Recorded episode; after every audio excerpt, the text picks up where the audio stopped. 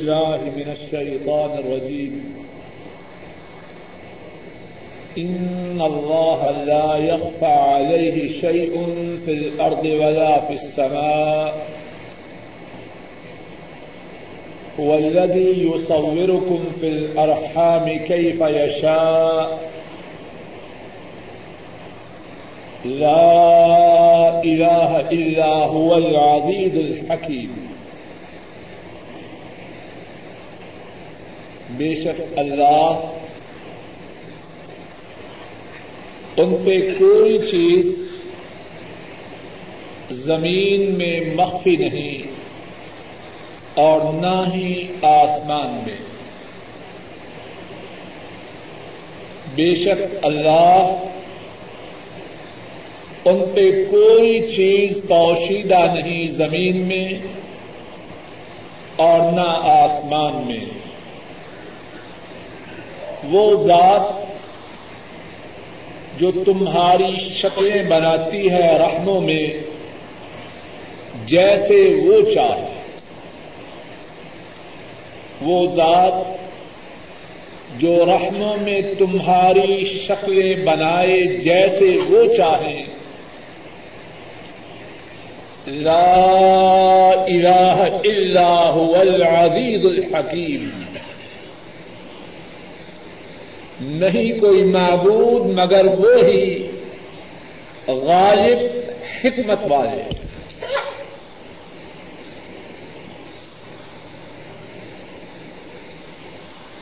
قرآن کریم کی ان دو آیات کریمہ میں بہت کچھ اللہ مالک الملک نے بیان فرمایا ہے۔ جو کچھ کہنے کی اللہ کی توفیق سے کوشش کرنی ہے، ان میں سے پہلی بات یہ ہے کہ سورہ کی ابتدا میں اللہ مالک الملک نے فرمایا، اللہ لا الہ الا هو الحی القیوم۔ اللہ نہیں کوئی معبود، مگر وہ ہی الحی زندہ۔ القیوم ساری کائنات کو قائم رکھنے والے یہ جو آیات کریمہ آج پڑھی ہیں جو دو آیات کریمہ آج پڑھی ہیں، ان دو آیات میں جو پہلے بات فرمائی گئی، القیوم کے ساری کائنات کے قائم رکھنے والے، ساری کائنات کے تھامنے والے، ایک اللہ ہے اس بات کی دلیل کے طور پر، اس بات کی تائید میں یہ دو آیات کریمہ بیان فرمائی گئی ہے اللہ قیوم ہے، اللہ تنہا ساری کائنات کے قائم رکھنے والے ہیں۔ اللہ تنہا ساری کائنات کے تھامنے والے ہیں۔ یہ کیوں ہے؟ ان اللہ لا يخفى عليه شيء في الارض ولا في السماء۔ اللہ کائنات کے تنہا تھامنے والے اس لیے ہیں کہ وہ کائنات کا علم رکھنے میں تنہا ہے۔ کائنات کی کوئی چیز زمین میں ہو یا آسمان میں، وہ اللہ سے مخفی نہیں، وہ اللہ سے پوشیدہ نہیں۔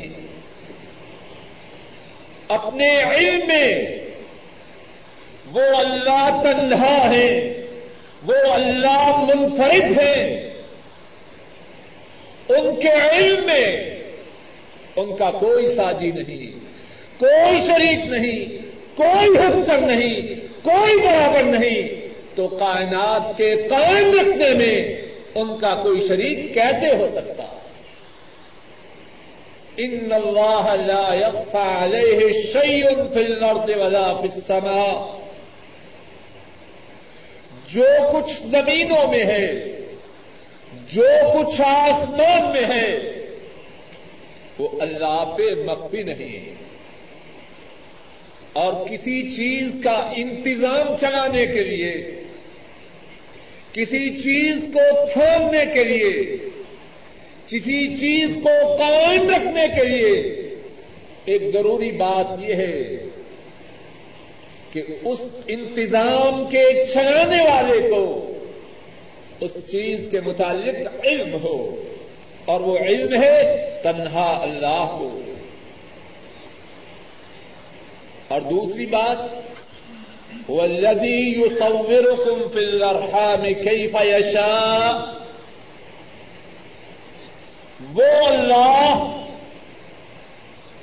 رحموں میں جس طرح چاہتے ہیں تمہاری تصویریں بناتے ہیں، جس طرح چاہتے ہیں تمہاری شکلیں بناتے ہیں، تمہاری ابتدا کیا ہے؟ پانی کا ایک گندا کترا اب اس قطرے سے ہڈیاں بنی، گوشت بنا، انتڑیاں بنی، رگیں بنی، آنکھیں بنی، کان بنے، زبان بنی، سب کچھ بنا۔ کس نے بنایا؟ تنہا اللہ نے بنایا۔ والذی یصورکم فی الارحام کیف یشاء کسی کو موٹا بنایا، کسی کو دبلا پتلا بنایا، کسی کو طویل قامت بنایا، کسی کو کوہتا قامت بنایا، کسی کو گورا بنایا، کسی کو سیاہ بنایا، جیسے چاہا، جس کو چاہا، ویسے بنایا۔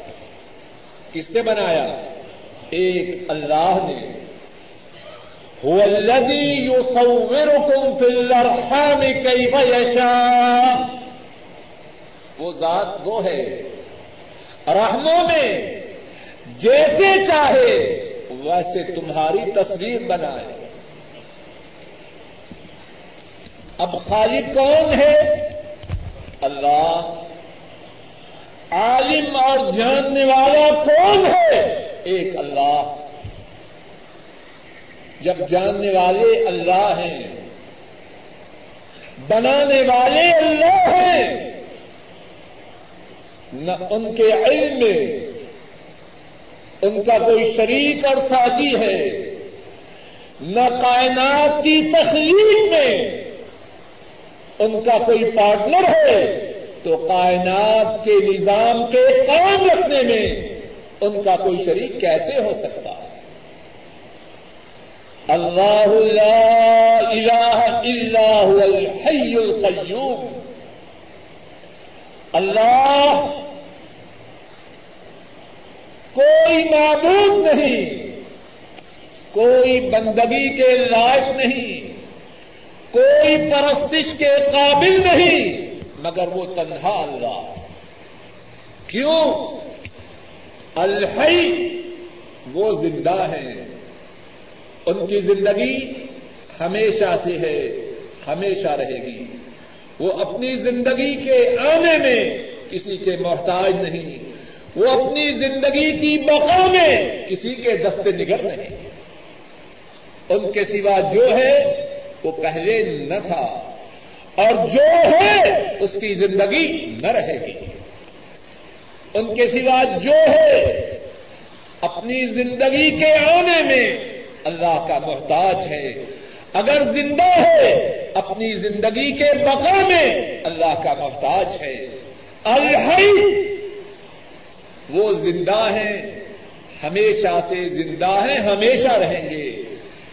اپنی زندگی میں کسی کے محتاج نہیں۔ القیوم کائنات میں جو کچھ ہے، وہ سب انہوں نے قائم رکھا ہے۔ اور اس کی دلیل کیا ہے؟ ان اللہ لا يخفى عليه شيء في الارض ولا في السماء۔ هو الذي يصوركم في الارحام كيف يشاء کمال علم اور کمال قدرت انہی کا خاصہ ہے۔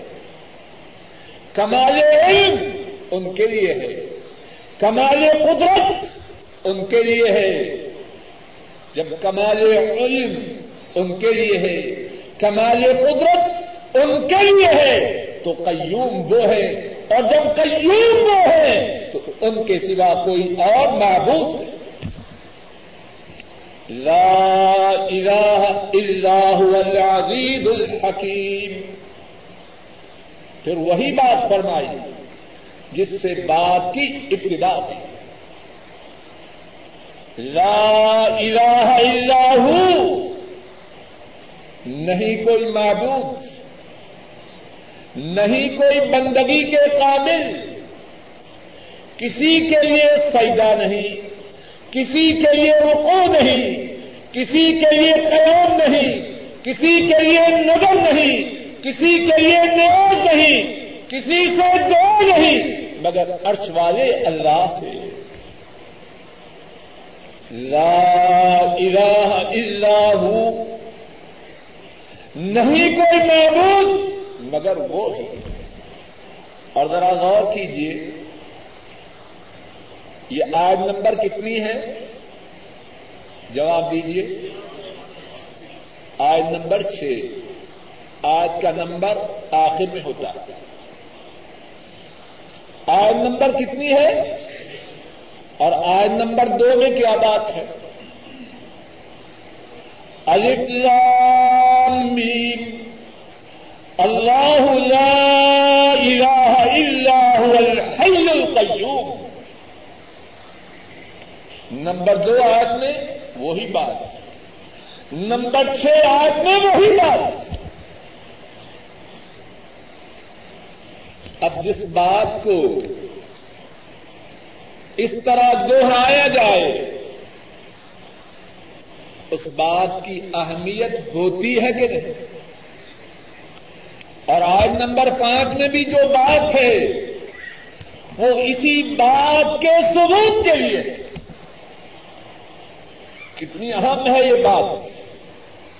اور جس طرح کے پہلے تفصیل سے اللہ کی توفیق سے بیان ہو چکا ہے، یہی وہ بات ہے جو تمام انبیاء کی دعوت کی اساس ہے۔ تمام انبیاء کی دعوت کی بنیاد ہے۔ اور جو اس بات سے ہٹ جائے۔ اس کی کوئی نیکی اللہ کے ہاں قابل قبول نہیں۔ اور جو اس بات کی دعوت پہ سیکھتا ہو، اس کی محرومی ہے، اس کی بدبختی ہے۔ کتاب و سنت کی دعوت کی جو روح ہے، جو اساس و بنیاد ہے وہ یہی دعوت توحید ہے۔ ان دو آیات کریمہ کے متعلق پہلی بات یہ عرض کی کہ ان دو آیات کریمہ میں اللہ کے قیوم ہونے کی دلیل بیان کی گئی۔ دوسری بات آج کے درس کی جو پہلی آیت کریمہ ہے، اس میں اللہ نے فرمایا، ان اللہ لا يخفى عليه شيء في الارض ولا في السماء. بے شک اللہ پر آسمان و زمین زمین و آسمان میں کوئی چیز پوشیدہ نہیں۔ اور جو دوسری آیت ہے اس میں فرمایا والذی یصورکم فی الارحام کیف یشاء وہ ذات وہ ہے، رحموں میں جیسی چاہیں، تمہاری صورتیں شکلیں بنائے۔ ذرا توجہ کیجیے۔ یہ جو دوسری آیت کریمہ ہے اس میں پہلی آیت کریمہ کی دلیل ہے۔ ذرا توجہ کیجیے پہلی آیت میں کیا فرمایا؟ زمین و آسمان کی کوئی چیز اللہ سے پوشیدہ نہیں۔ دوسری آیت کریمہ میں فرمایا، اللہ جیسے چاہیں رحموں میں تمہاری شکلیں بنائیں کچھ بات سمجھ میں آئیے کہ نہیں؟ اللہ رحموں میں جو شکلیں بناتے ہیں، وہ جانتے ہیں کہ رحموں میں کیا ہو رہا ہے کہ نہیں جانتے۔ جواب دیجیے رحموں میں شکلوں کا بنانا اس کے لیے یہ لازم ہے کہ اس بات کا علم ہو کہ رحم میں کیا ہے۔ کیا گرا؟ کن مراحل سے گزر رہا ہے؟ اور کن مراحل تک پہنچنا ہے؟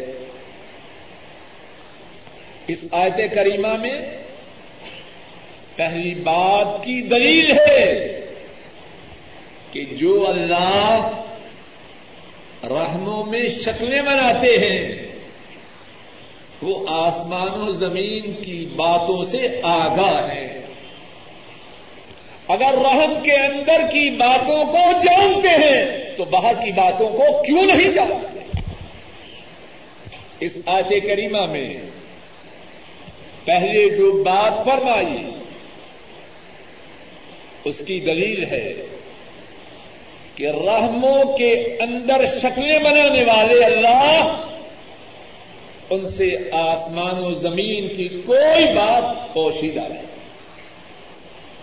تیسری بات، ان دو آیات کریمہ میں یہ ہے کہ ان دو آیات کریمہ میں نصرانیوں کی تردید کی گئی ہے۔ عیسائیوں کا رد کیا گیا ہے۔ اور پہلے یہ بات گزر چکی ہے کہ سورہ آل عمران جو اب ہم پڑھ رہے ہیں، اس کی ابتدائی کم و بیش اسی آیات کریمہ عیسائیوں کے رد میں نادل ہوئی۔ ان دو آیات کریمہ میں عیسائیوں کے عقائد کی تردید ہے۔ عیسائی کہتے کہ حضرت عیسیٰ علیہ السلام معبود ہیں، الہ ہیں۔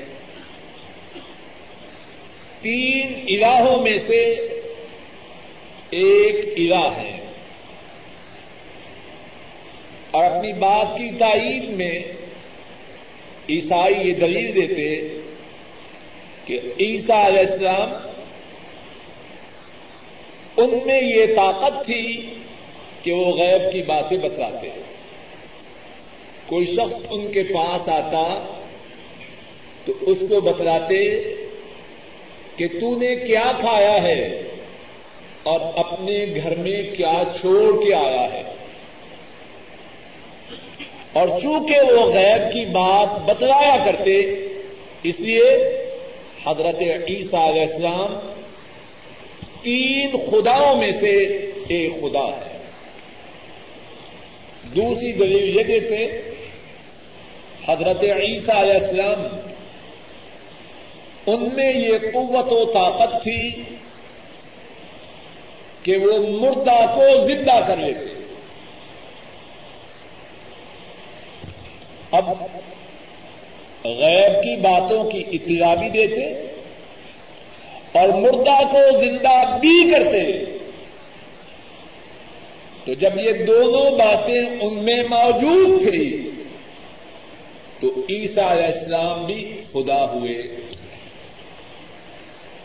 ان دو آیات کریمہ میں عیسائیوں کی دونوں باتوں کی تردید ہے۔ کس طرح؟ ان اللہ لا يخفى عليه شيء في الارض ولا في السماء اذا وہ ہے، معبود وہ ہے جس پر زمین اور آسمان کی کوئی بات پوشیدہ نہ ہو۔ کیا عیسیٰ علیہ السلام ان میں یہ خوبی تھی، کیا آسمان و زمین کی کوئی بات ان سے مخفی نہ تھی؟ تھی یا نہ تھی؟ کچھ باتوں کے جاننے سے جاننے والا خدا اور معبود نہیں بن جاتا۔ معبود وہ ہے، الہ وہ ہے، اللہ وہ ہے۔ جو آسمانوں، زمینوں کی ہر بات کو جانتے ہیں۔ عیسیٰ علیہ السلام عیسائیوں کے عقیدہ کے مطابق جب انہیں قتل کرنے والے آئے اور قتل کرنے لگے، تو انہوں نے بہت زیادہ گریازاری کی اور روئے۔ پریشان ہوئے۔ اگر عیسیٰ علیہ السلام علم غیب جانتے ہوتے، تو جو ان کو قتل کرنے کے لیے آئے اور جن کے پکڑنے پر عیسائیوں کے عقیدہ کے مطابق ہمارے عقیدہ کے مطابق اللہ نے انہیں زندہ آسمان پر اٹھا لیا۔ بات عیسائیوں کی ہو رہی ہے۔ عیسائیوں کی عقیدہ کے مطابق عیسیٰ علیہ السلام کو قتل کرنے والے آئے اور پکڑ لیا اور قتل ہونے سے پہلے عیسیٰ علیہ السلام بہت زیادہ پریشان ہوئے، روئے، گریازاری کی۔ اگر انہیں علم غیب تھا اور وہ الہ اور خدا تھے تو قتل کرنے کے لیے جو پکڑنے والے آئے، ان کے آنے سے پہلے وہاں سے بھاگ جاتے۔ بعد میں جو گریازاری کی، پریشان ہوئے ہوئے، اگر خبر ہوتی تو پہلے سے اپنا بندوبست نہ کر لیتے۔ کیوں؟ یہ تنہا اللہ ہے۔ جن پر زمین و آسمان کی کوئی بات مخفی نہیں۔ عیسیٰ علیہ السلام ان کے کچھ باتوں کے جاننے سے یہ لازم نہیں آتا کہ انہیں سب باتوں کا علم ہے۔ اور جب انہیں سب باتوں کا علم نہیں، تو وہ اللہ، الہ، معبود اور خدا نہیں ہو سکتا۔ دوسری بات، عیسیٰ علیہ السلام مردہ کو زندہ کر لیتے۔ الا وہ ہے جو ہر چیز کے پیدا کرنے پر قادر ہے۔ اللہ وہ ہے جو پانی کے قطرہ سے رحموں میں ایسی ایسی صورتیں بناتے ہیں۔ اگر عیسیٰ علیہ السلام وہ بھی خدا ہے تو بتلاؤ انہوں نے ماؤں کے رحم میں کیا پیدا کیا؟ اور اگر عیسیٰ علیہ السلام سب کچھ کرنے پر قادر تھے، تو جن لوگوں نے عیسائیوں کے عقیدہ کے مطابق انہیں قتل کیا۔ عیسیٰ علیہ السلام نے ان کے قتل کرنے سے پہلے کیوں نہ ان کو موت دے دی۔ عیسیٰ علیہ السلام جب ہر چیز پر ان کے عقیدہ کے مطابق قدرت رکھتے ہیں، تو جو ان کو مارنے کے لیے آئے اور عیسائیوں کے عقیدہ کے مطابق ان کے ہاتھوں قتل ہو گئے۔ عیسائیوں کا عقیدہ ہے کہ نہیں؟ سوئی پہ جان دے دی۔ جب ہر چیز پر قادر تھے، تو اپنے مارنے والوں کو اپنے قتل ہونے سے پہلے پہلے کیوں نہ مار دیا؟ نہ بھاگے نہ اپنے قتل کرنے والوں کو مار سکے۔ عیسائیوں کے عقیدہ کے مطابق ہی عیسیٰ علیہ السلام نہ ہر بات کا علم رکھتے ہیں اور نہ ہر چیز پر قدرت رکھتے ہیں۔ ہر چیز کا علم رکھنے والے تنہا اللہ ہیں۔ ہر چیز پر قدرت رکھنے والے تنہا اللہ ہیں۔ اور جب تنہا وہ علم رکھنے والے ہیں، تنہا وہ قدرت رکھنے والے ہیں، تو عبادت کے مستحق بھی وہ تنہا ہیں۔ عبادت کے استحقاق میں کوئی ان کا شریک نہیں، کوئی ان کا ساجی نہیں، کوئی ان کا ہمسر نہیں، کوئی ان کا پارٹنر نہیں۔ ان دو آیات کریمہ کے متعلق ایک اور بات جو چوتھی بات ہے وہ یہ ہے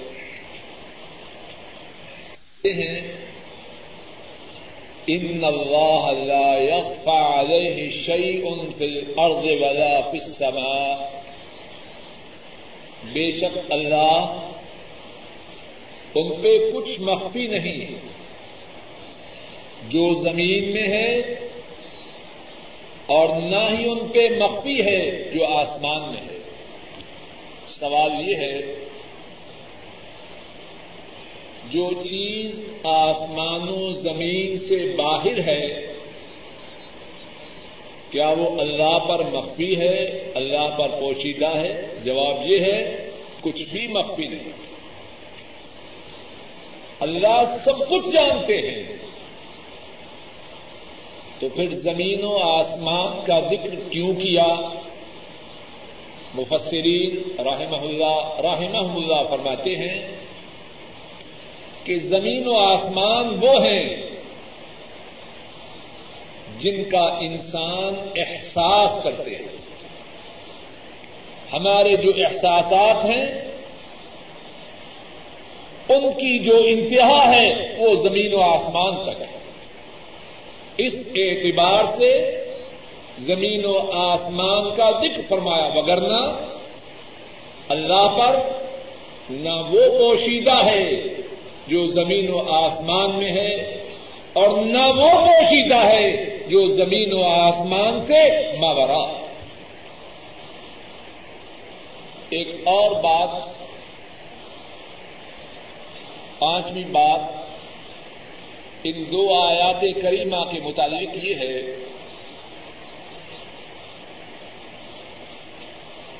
کہ عیسائی یہ کہتے کہ ہر آدمی کا باپ ہے۔ عیسا علیہ السلام وہ باپ کے بغیر کیسے ہوئے؟ اور جب لوگوں میں سے کوئی ان کا باپ نہیں تو اللہ ان کا باپ ہے۔ اللہ باپ اور عیسا بیٹے۔ دوسری آیت کریمہ میں اس بات کی بھی تردید ہے۔ عیسا علیہ السلام کے بنانے والے کون ہیں؟ اللہ۔ اور وہ اللہ ان کی شان یہ ہے۔ والذی یصورکم فی الارحام کیف یشاء وہ رحموں میں جیسے چاہیں۔ ویسی شکلیں بنانے پر قادر ہیں۔ چاہے بغیر باپ اور ماں کے کسی کو پیدا کرتے ہیں۔ چاہے بغیر ماں کے پیدا کریں اور چاہے بغیر باپ کے پیدا کریں اور چاہے تو ماں اور باپ دونوں کی موجودگی سے پیدا کریں۔ آدم علیہ السلام ان کے باپ کون ہیں اگر باپ کا ہونا ضروری ہے، تو اے نصرانیوں تم بتلاؤ۔ عیسیٰ علیہ السلام کی اما تو تم بھی مانتے ہو۔ حضرت مریم۔ آدم تو وہ ہے، نہ ان کی ماں ہے، نہ ان کا باپ ہے۔ اگر باپ کا ہونا ضروری ہے اور ماں کا بھی۔ اب بتلاؤ آدم کی اما اور ابا کون ہے اگر انسانوں میں سے نہیں، تو معاذ اللہ یہ کہو گے، ان کی اما اور ابا اللہ ہے معاذ اللہ۔ اور باپ کے پیدا کیا باقی انسانوں کو اللہ نے چاہا ماں اور باپ کے ملاپ سے پیدا کیا۔ وہ لدی یوسور کم فلرحا میں کئی تمہاری شکلیں بنانے میں کسی کے محتاج تو نہیں۔ ایک چھٹی بات، چھٹی یا پانچویں؟ چھٹی بات یہ ہے، بعض مفسرین نے بیان فرمایا کہ یہ کیوں فرمایا یو سو کہ اللہ تمہاری تصویر بناتے ہیں۔ بعض مفسرین بیان کرتے ہیں کہ تصویر میں کوئی چیز دوسری چیز کے مشابہ ہوتی ہے۔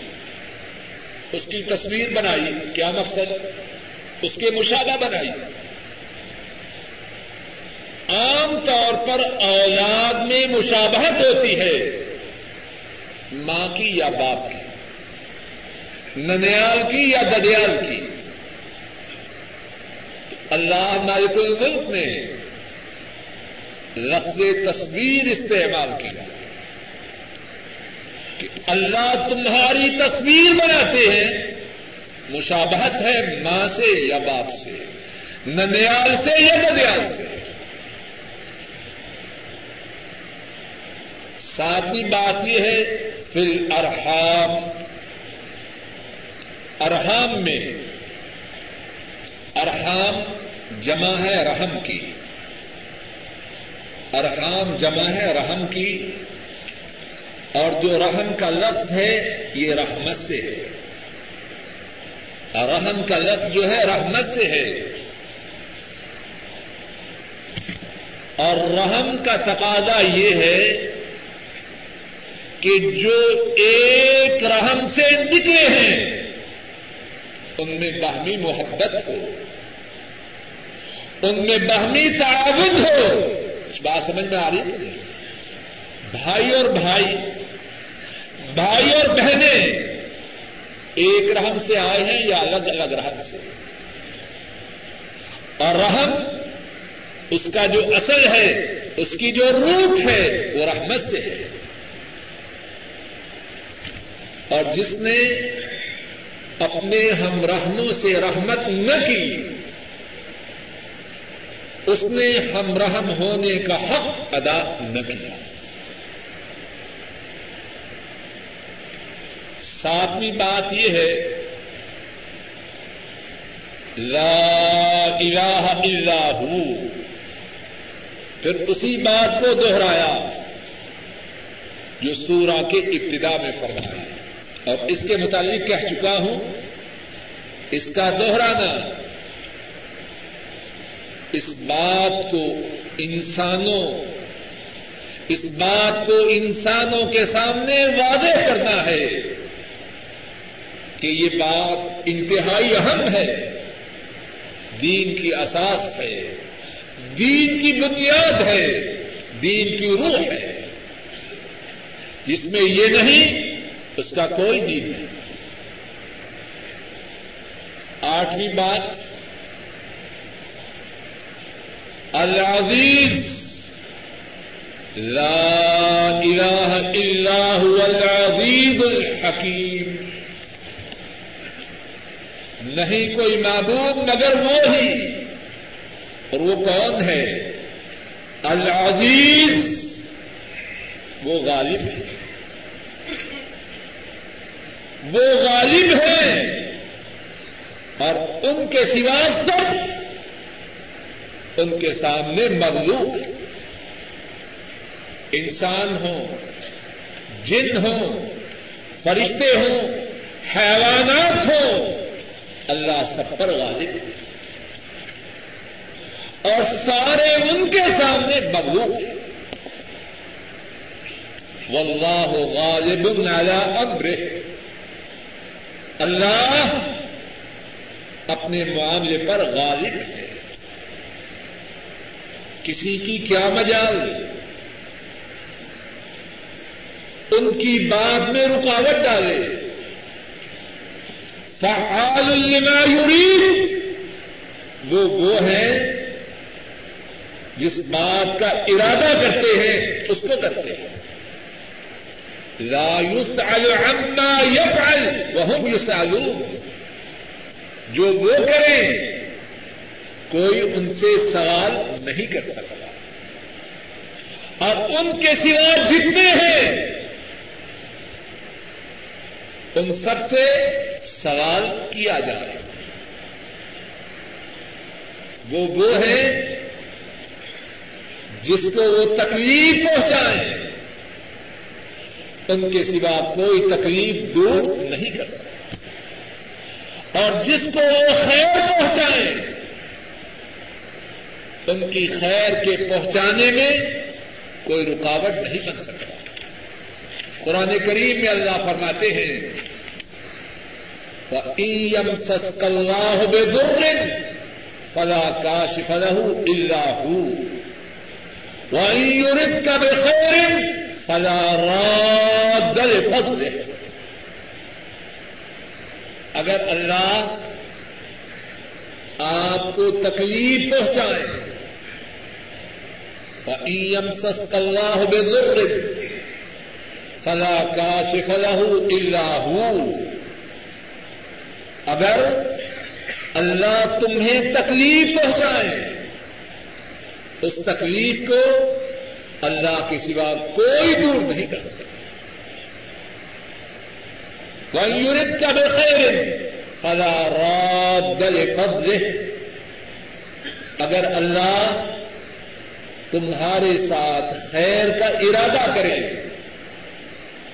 تو اللہ کے فضل کو کوئی روک نہیں سکتا۔ اور لوگ کیا کہتے ہیں؟ اللہ کا پکڑا چھڑائے کون؟ اور اس کا پکڑا کوئی چھڑا نہیں سکتا۔ کہتے ہیں کہ نہیں۔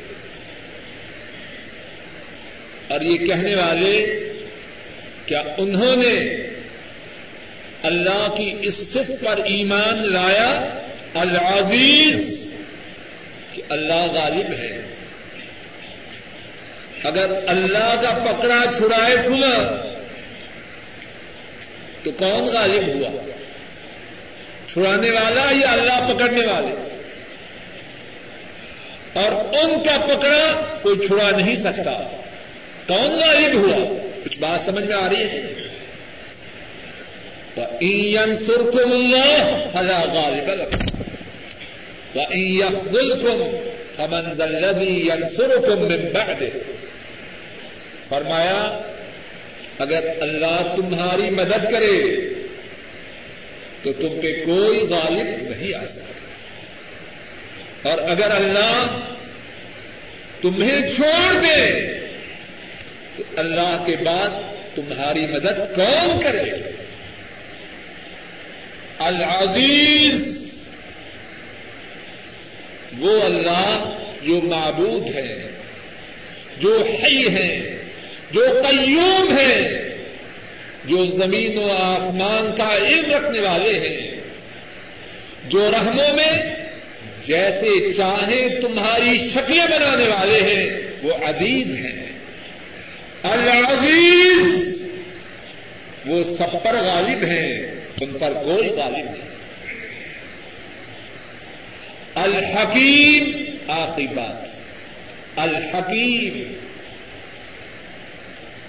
وہ صرف غالب ہی نہیں، وہ حکمت والے ہیں۔ ان کی کوئی بات، ان کا کوئی حکم حکمت سے خالی نہیں۔ ان کی کوئی بات، ان کا کوئی حکم حکمت سے خالی نہیں۔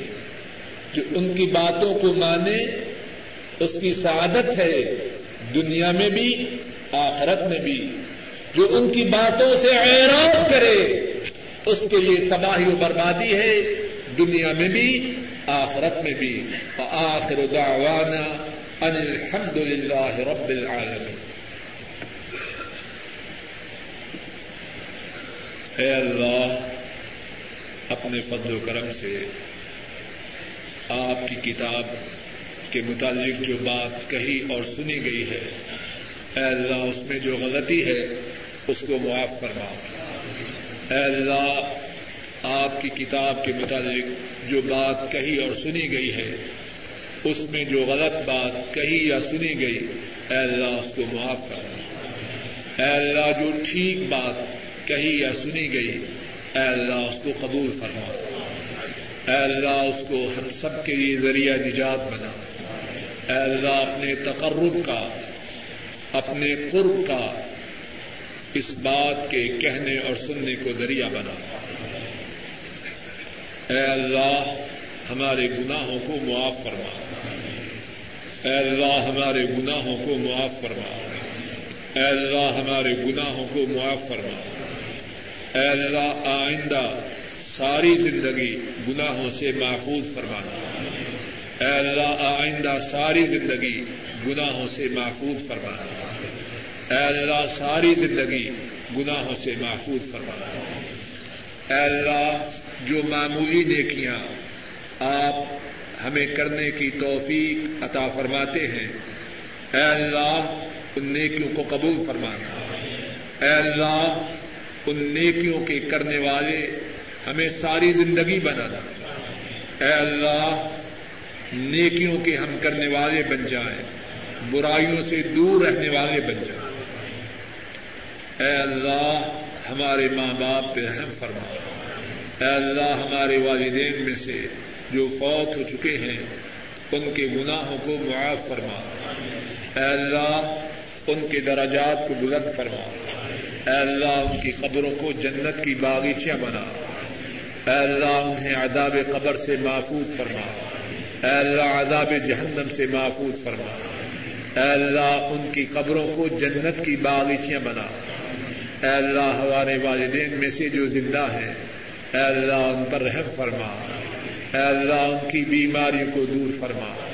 اے اللہ ان کی پریشانیوں کو دور فرما۔ اے اللہ ہمارے والدین میں سے جو زندہ ہیں، انہیں ایمان والی، عافیت والی، صحت والی، سکھ اور چین والی زندگی نصیب فرما۔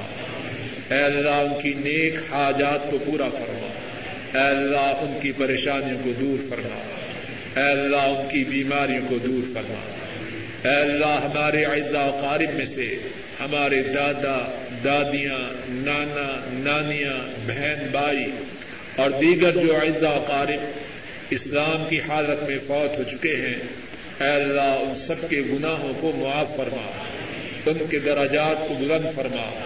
ان کی خبروں کو جنت کی باغیچہ بنا۔ ان سب کے پسمان گان پر رحم فرما۔ اے اللہ ہمارے بہن بھائیوں پہ رحم فرما۔ اے اللہ ان کی پریشانیوں کو دور فرما۔ اے اللہ ان کے مصائب کو دور فرما۔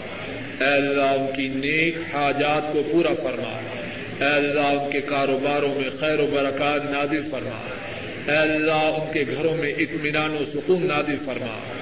اے اللہ ان کی حفاظت فرما۔ اے اللہ ان کی حفاظت فرما۔ اے اللہ ان کی حفاظت فرما۔ اے اللہ ہمارے بیوی بچوں پہ رحم فرما۔ اے اللہ ہمارے بیوی بچوں پہ رحم فرما۔ اے اللہ ان کی بیماریوں کو دور فرما۔ اے اللہ ان کی پریشانیوں کو دور فرما۔ اے اللہ ان کی نیک حاجات کو پورا فرما۔ اے اللہ ہمارے بیوی بچوں کو ہماری آنکھوں کی ٹھنڈک بنا۔ اے اللہ انہیں ہمارے لیے باعث رحمت بنا۔ اے اللہ باعث سعادت بنا۔ اے اللہ، باعث اطمینان و سکون بنا۔ اے اللہ ہمارے بیوی بچے ہمارے لیے باعث آداب نہ ہوں اے اللہ، آپ کی ناراضی کا سبب نہ ہو۔ اے اللہ، ہمارے گھروں میں دین کو جاری و ساری فرما۔ اے اللہ، ہمارے گھروں میں دین کا چلن فرما۔ اے اللہ، ہمارے گھروں میں دین کو جاری و ساری فرما۔ اے اللہ، ہمارے جو بچے مسافر ہیں، ان پہ رحم فرما۔ اے اللہ، ان پہ رحم فرما۔ اے اللہ ان کی حفاظت فرما۔ اے اللہ ہمارے بچے جو مسافر ہیں ان کی مدد فرما۔ اے اللہ ان کی حفاظت فرما۔ اے اللہ ان کی جانوں کی حفاظت فرما۔ اے اللہ ان کے دین کی حفاظت فرما۔ اے اللہ ان کی ہر طرح سے حفاظت فرما۔ اے اللہ اپنے فضل و کرم سے حاضرین مجلس کے تمام گناہوں کو معاف فرما۔ پریشانیوں کو دور فرما۔ بیماریوں کو دور فرما۔ نیک حاجات کو پورا فرما۔ اے اللہ بے روزگاروں کو رزق حلال عطا فرما۔ اے اللہ بے اولادوں کو نیک اولاد عطا فرما۔ اے اللہ ساری امت پہ رحم فرما۔ اے اللہ ساری امت پہ رحم فرما۔ اے اللہ ساری امت پہ رحم فرما۔ اے اللہ امت کے مظلوموں کی نصرت فرما۔ اے اللہ امت کے مظلوموں کی مدد فرما۔ اے اللہ اسلام اور مسلمانوں کا بول بالا فرما۔ اے اللہ ظالم کو تباہ و برباد فرما۔ اے اللہ بوسنا ہرسک، فلسطین، کشمیر، ہند ایریٹیریا صومال اے اللہ کائنات میں جہاں کہیں مسلمان پس رہے ہیں اے اللہ ان کی مدد فرما، ظالموں کو تباہ و برباد فرما۔ اے اللہ آپ ہمیں جب تک زندہ رکھیں اے اللہ اسلام پہ زندہ رکھنا۔ اے اللہ جب موت کا وقت آئے، تو ہماری زبانوں پہ کلمہ توحید جاری فرمانا۔ اے اللہ، موت کی بے ہوشیوں میں ہماری مدد فرمانا۔ اے اللہ، قبر کے عذاب سے محفوظ فرمانا۔ اے اللہ، محشر کے دن رسول کریم صلی اللہ علیہ وسلم کے حوض کوثر سے پانی نصیب فرمانا۔ آپ کی شفاعت ادا فرمانا۔ اس فراز سے، کامیابی سے پار کرنا۔ اے اللہ، جنت الفردوس میں داخل فرمانا۔ اپنا دیدار نصیب فرمانا۔ رسول کریم صلی اللہ علیہ وسلم کی صحبت نصیب فرمانا۔ اے اللہ ہماری فریادوں کو قبول فرما۔ اے اللہ ہماری دعاؤں کو قبول فرما۔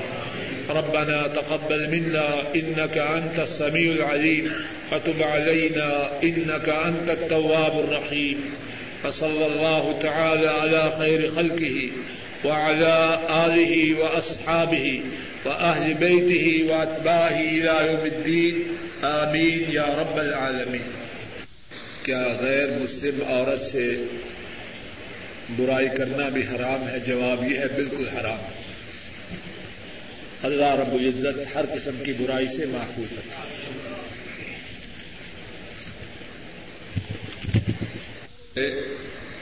کہ کیا قرآن کریم میں داڑھی رکھنے کا حکم ہے؟ جواب یہ ہے، قرآن کریم میں ہے، ما آتا کم الرسول فخدو و ماں نہا کم ان فنتا ہو رسول صلی اللہ علیہ وسلم جس بات کا تمہیں حکم دے اس کو پکڑ لو اور جس سے روکے، اس سے رک جاؤ۔ رسول کریم صلی اللہ علیہ وسلم نے داڑھی کے رکھنے کا حکم دیا ہے یا نہیں دیا؟ ایک سے زیادہ احادیث مبارکہ میں دیا ہے۔ اب قرآن اس کا حکم یہ ہے کہ اللہ کے رسول جو فرمائیں وہ کرو۔ تو اب داڑھی کے متعلق آپ کے فرمان پر جو عمل ہے، کیا وہ قرآن کی اطاعت نہیں؟ دوسری بات، قرآن کریم میں اللہ فرماتے ہیں یوت رسول فقط عطا اللہ۔ جس نے رسول کی اطاعت کی، اس نے کس کی اطاعت کی؟ اللہ کی۔ تو اب جس نے سنت کی مانی، حدیث کی مانی، اس نے قرآن کی مانی کہ نہ مانی۔ تیسری بات، قرآن کریم میں اللہ فرماتے ہیں، لقد كان لكم في رسول الله اسوة حسنة لمن كان يرجو الله واليوم الآخر۔ تم میں سے جس کا ایمان ہے اللہ کے ساتھ اور قیامت کے دن کے ساتھ اس کے لیے بہترین نمونہ کہاں ہے؟ رسول کریم صلی اللہ علیہ وسلم میں۔ اب قرآن نے بہترین نمونہ کن نے بتلایا ہے؟ یہود میں، نصرانیوں میں ہندوؤں میں، سکھوں میں، پارسیوں میں۔ کس میں بہترین نمونہ ہے؟ مدینے والے میں۔ اور وہ کیسے تھے؟ ان کی داڑھی تھی کہ نہ تھی؟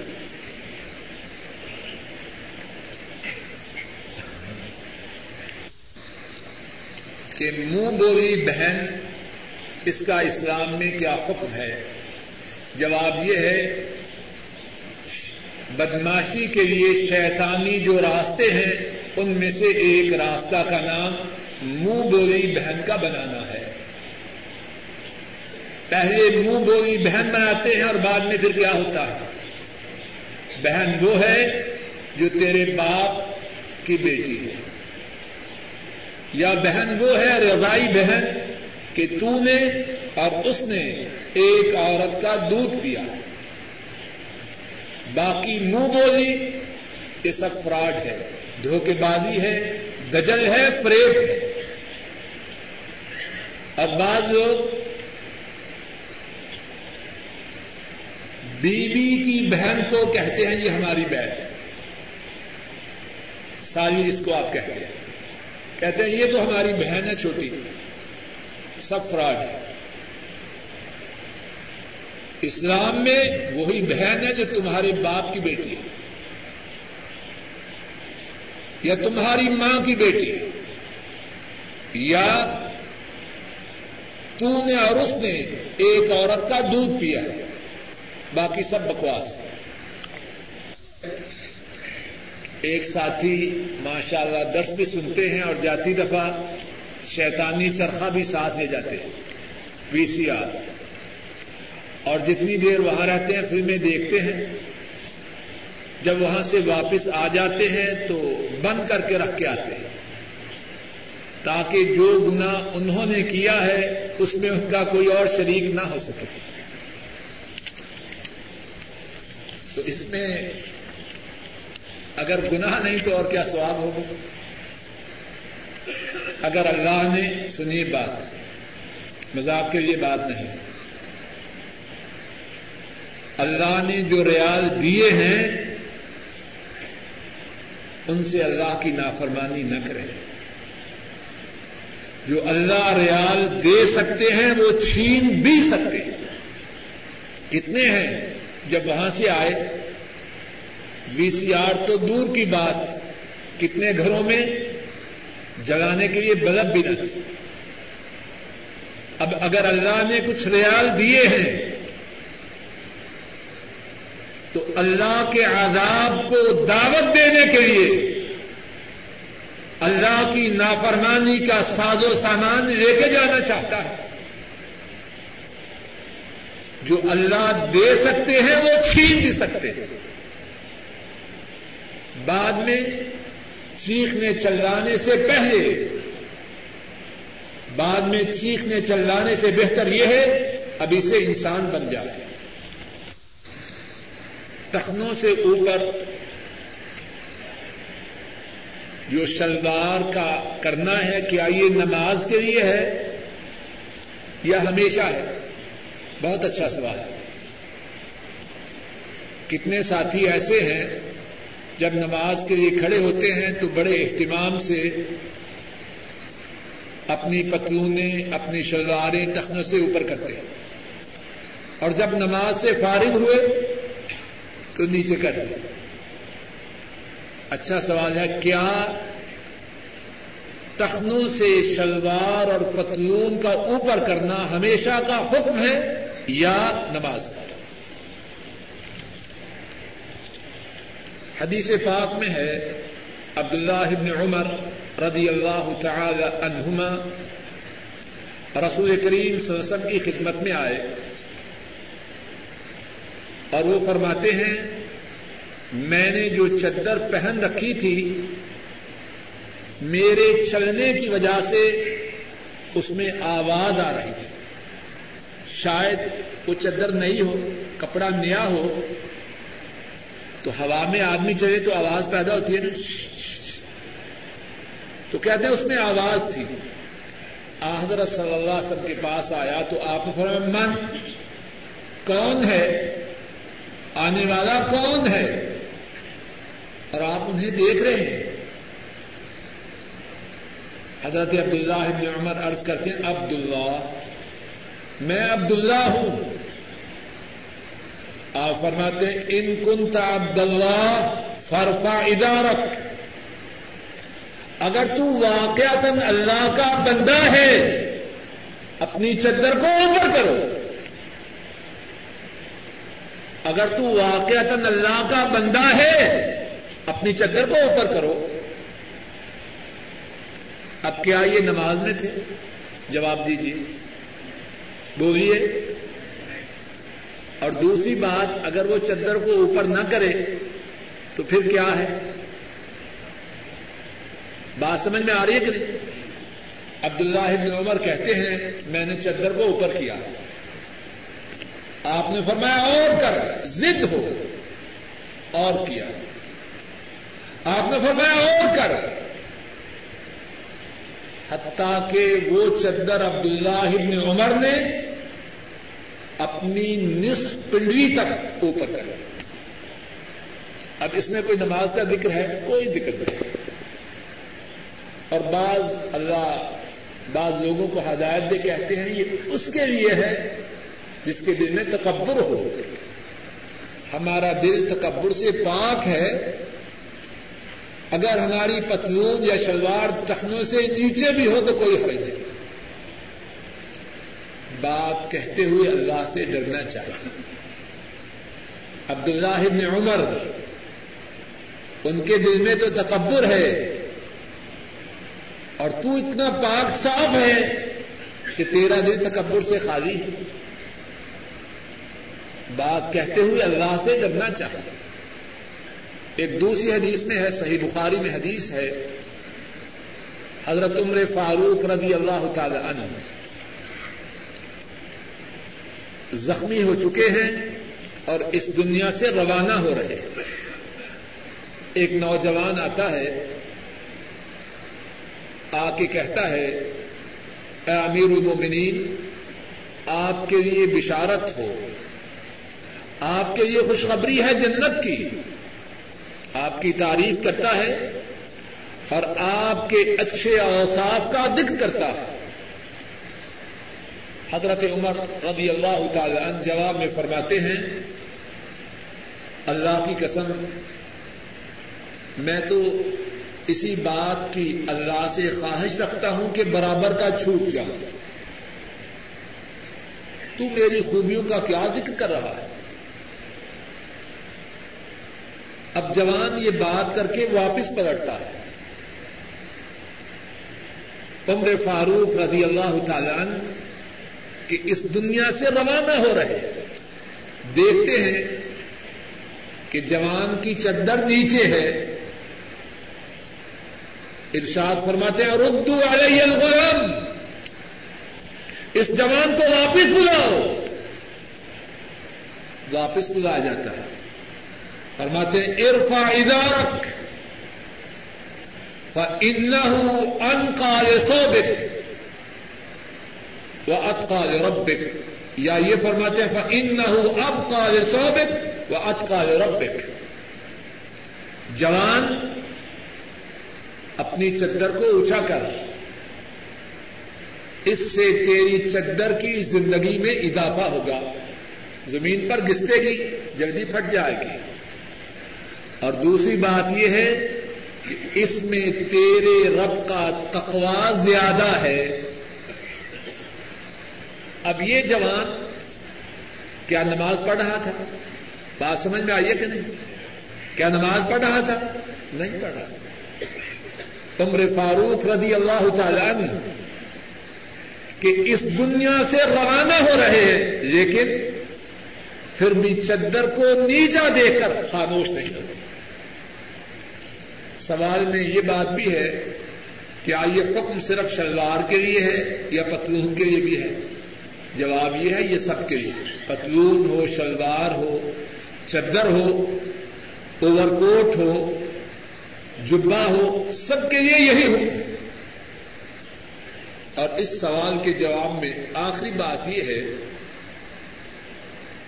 کہ ہم اپنی شلواریں، اپنی پتلونیں، اپنی چدریں، اپنے اوور کوٹس تخنوں سے نیچے کیوں کریں؟ کیوں کریں؟ آدمی سوچے تو صحیح۔ اس لیے کریں کہ لوگوں کو شلوار تخنوں سے اوپر اچھی نہیں لگتی۔ یہی مقصد ہے۔ کتنا بے وقوف ہے وہ۔ جو لوگوں کی آنکھوں کا تو خیال رکھے اور اپنے آپ کو جہنم کی آگ کا وارث بنائے۔ رسول کریم سسم نے فرمایا، جو ٹخنوں سے نیچے ہے وہ کہاں ہے؟ جہنم کی آگ میں۔ اور جب ٹخنے جہنم کی آگ میں جائیں گے، تو جو سر ہوگا وہ جنت میں جائے گا۔ جہاں ٹخنے جائیں گے، وہاں ہی وہ سر جائے گا جو اس جسم کے اوپر ہے۔ کتنی بے وقوفی کی بات ہے۔ لوگوں کی نگاہوں کی اتنی فکر اور اپنی جان کی کوئی پرواہ نہیں۔ چند ایک پلاٹ ہے۔ ان میں سے کس پلاٹ پر زکات واجب ہے اور کس پر نہیں؟ جواب یہ ہے،